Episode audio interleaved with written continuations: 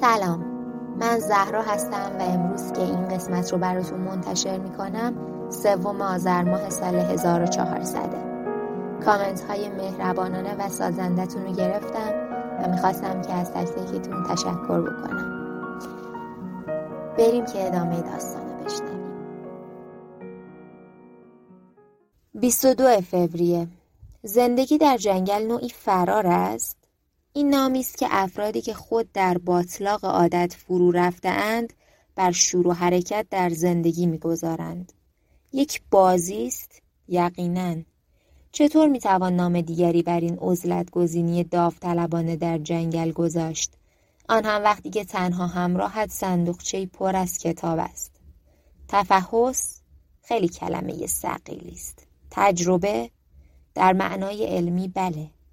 کلبه یک آزمایشگاه است. اتاقی پر از کاغذ که در آن میل به آزادی سکوت و تنهایی از هم پیشی می‌گیرند.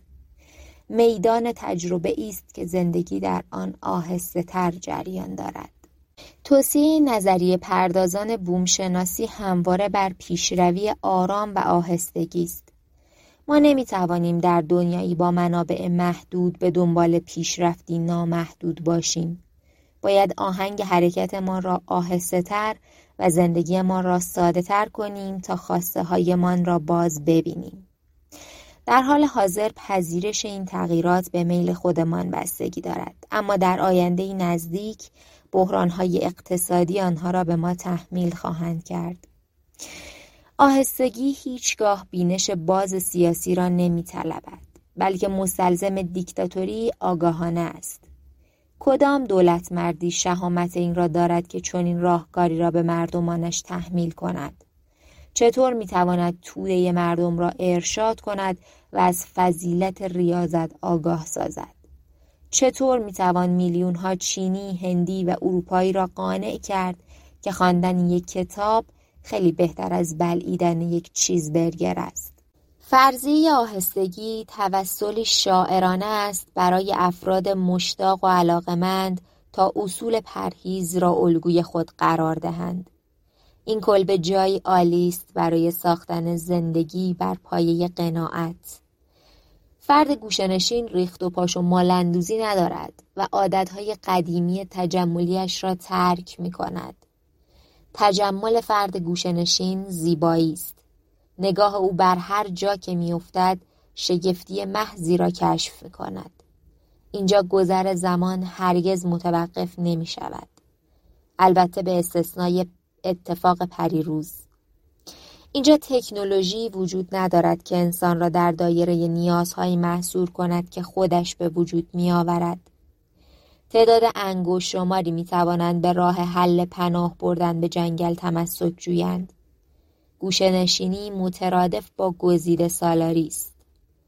آلدو لوپول در کتاب خود به اسم قلمرو ماسه ها که من همین امروز صبح به محض روشن کردن بخاری خواندن مجدد آن را آغاز کردم به همین مطلب اشاره می کند.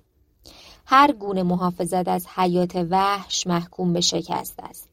زیرا علاقه و دلبستگی نیازمند دیدن و نوازش کردن است. و وقتی مردم به اندازه کافی طبیعت را دیدند و نوازش کردند دیگر چیزی برای دل بستن باقی نمیماند.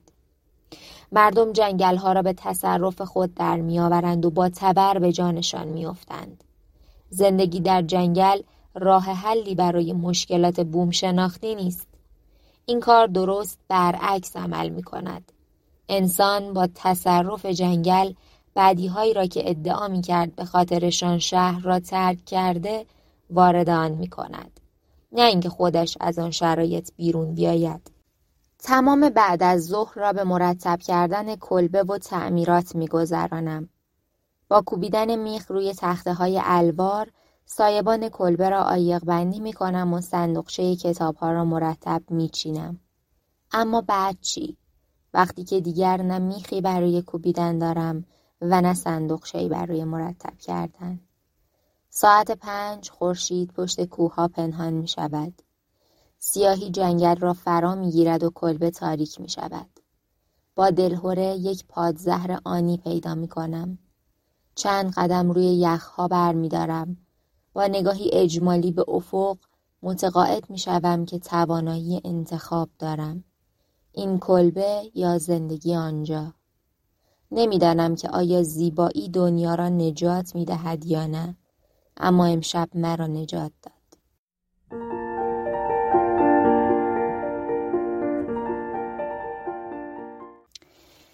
23 فوریه سرگیجه عنوان داستان اوگنیا گنزبورگ درباره سالهای زندگیش در گلاگ است. زیر پتوی کرکی گرم و نرم دراز می‌کشم و چند صفحه از آن را می‌خوانم. وقتی که بیدار می‌شوم روز در برابرم بکر دست نخورده و سرشار از میل و آرزو خود را به کاغذهای سفید پیشکش می کند. میان این کاغذها همه ثانیه ها به من تعلق دارند. آزادم تا هر جور که دوست داشته باشم آنها را پر کنم. پر از روشنی، خوابالودگی یا افسردگی.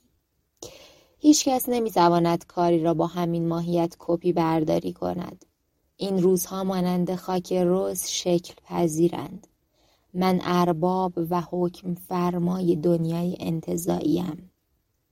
من سرگیجه گیاه روندهی که از دیوار بالا می رود را می شناسم.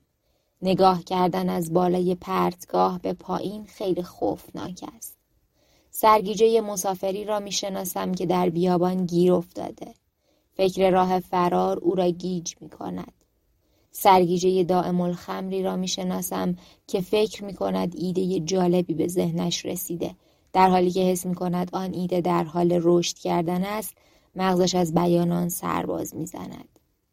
حالا سرگیجه گوش نشینان را هم درک می کنم. ترس از خلع زمان.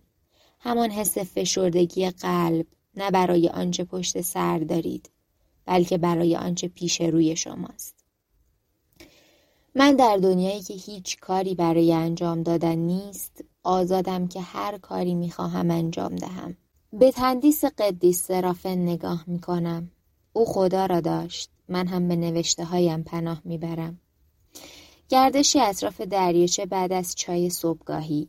یخها دیگر ترک بر نمیدارند چون دمای هوا پایین آمده. سرما دماسنج را احاطه کرده. به سمت دامنه کوه می‌روم. با یک چوب دستی روی برف ها اولین شعر از مجموعه سبیتی های برف ها را می نویسم. نقطه چین قدم ها روی برف به مانند خط برش روی پارچه سفید است. خوبی نوشتن شعر روی برفها این است که بجا نمیماند. باد آنها را با خود خواهد برد. در دو نیم کیلومتری ساحل یخ دریاچه ترک عمیقی برداشته. تکه های یخ در این شکاف کنار هم جفت شدند. انگار جای شلاقی بر تنش مانده. از این شکاف صدای قلوب قلوب آب به گوش می رسد. بایکال درد می کشد. با حفظ فاصله کنار این زخم راه می روم. رؤیای نزدیکانم در سرم شکل می گیرد. مکانیسم مغز است. یک دفعه چهره هایی به خاطرت می رسند. تنهایی سرزمینی است که ساکنانش خاطرات دیگرانند. فکر کردن با آنها تسلی است بر نبودنشان. خانواده من هم در یکی از پیچ و خمهای حافظم جا خوش کردند. آنها را می بینم. ارتودکس ها اعتقاد دارند که وجود خداوند در قالب تصویر بر ما نازل می شود. از نظر آنها ذات پروردگار در تمثال ها جریان می آبد. به شکل تصویری مجسم شده و از طریق رنگ نمودار می شود. وقتی به کلبه برگشتم تصمیم گرفتم که برای خودم مهرابی درست کنم. یک تکه الوار را سی در ده سانتیمتر بریدم و کنار میز کارم میخش کردم. روی آن سه تمثال از سنسرافن گذاشتم که از ایرکوسک خریده بودمشان. او کسی بود که پانزده سال تمام را در جنگلی در غرب روسیه گذراند. در پایان این گوشنشینی او قادر بود که به ها غذا دهد و با زبان ها حرف بزند. در کنار آن یک تمثال از سن نیکولا می‌گذارم. تزار نیکولای دوم که اسقف الکسی او را با شکوهی شاهانه تقدیس کرد. یک شم روشن می کنم و همینطور یک نخ سیگار پارتاگا سری چهار. به شعله نگاه می‌کنم که میان دود سیگار برگم زرکوبی این قاب را با رنگ اصلی میآمیزد. کار تمیز کردن کلبه را تمام می‌کنم. آخرین صندوق را هم مرتب کردم. در حالی که سیگار دود می‌کنم روی تخت دراز کشیدم. به این فکر می‌کنم که یک چیز را فراموش کردم. یک کتاب داستان زیبا با عکس برای تماشا کردن تا گهگاهی یک صورت هم ببینم. برای اینکه صورت انسان را به یاد بیاورم فقط مجبورم به آینه نگاه کنم.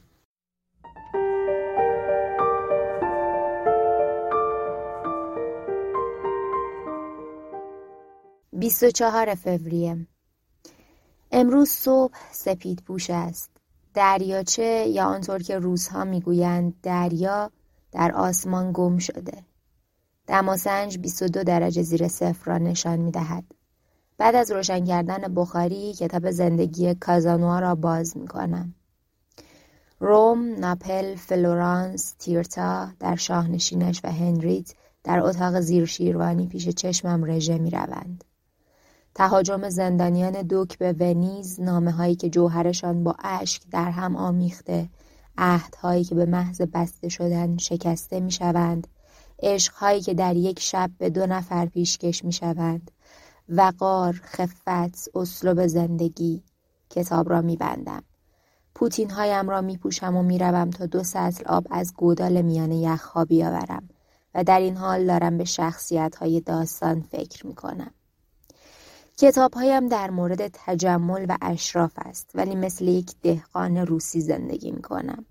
روزها خیلی طولانی در پاریس هیچ وقت خیلی به مسائل معنوی فکر نمی کردم. فکر نمی کردم که زندگی برای این باشد که از سربالایی های آن درس بگیریم. اینجا در این سکوت محض وقت کافی دارم تا به همه این چیزها به دقت فکر کنم. آیا اینجا می توانم خودم را از نظر روحی تقویت کنم؟ قاب پنجره چشمانداز فوقالعاده است از هر آنچه اتفاق می افتد. بعد از نشستن مقابل این پنجره چطور می‌توان دوباره در خانه به تماشای تلویزیون نشست؟ پرنده قاصد برمیگردد. به دنبال مشخصات علمیش میگردم. نویسنده سوئدی لارس اسفنسن در سال 1941 به دنیا آمده. وی آثار متعددی دارد از جمله اثر مشهور او به نام راهنمای پرندگان اروپا. طبق گفته او این پرنده شمالی با این صدا شناخته می شود. زی زی ت ت ت. اما این پرنده یک کلمه هم نمی‌گوید. در صفحه بعد می‌خوانم که به این پرنده پرنده محزون هم می‌گویند. دیدن این حیوان کوچک خوشحالم. دیدن این حیوان کوچک خوشحالم می کند. بعد از ظهرم را روشن کرده. در این چند روز با نمونه های مشابهی خوشحال شدم. انگیز است که چطور اینقدر زود از عادتهای زندگی شهری دل کندم. به کارهایی فکر می کنم که مجبور بودم انجام بدهم. ملاقات ها، مطالعات و قرارهایی که باید پشت سر میگذاشتم تا یک روز در پاریس به انتها برسد. در اینجا مثل آدمی نادان در برابر این پرنده نشستم. شاید زندگی در کلبه سیر قهقرایی است اما آیا در این سیر پیشرفتی وجود ندارد؟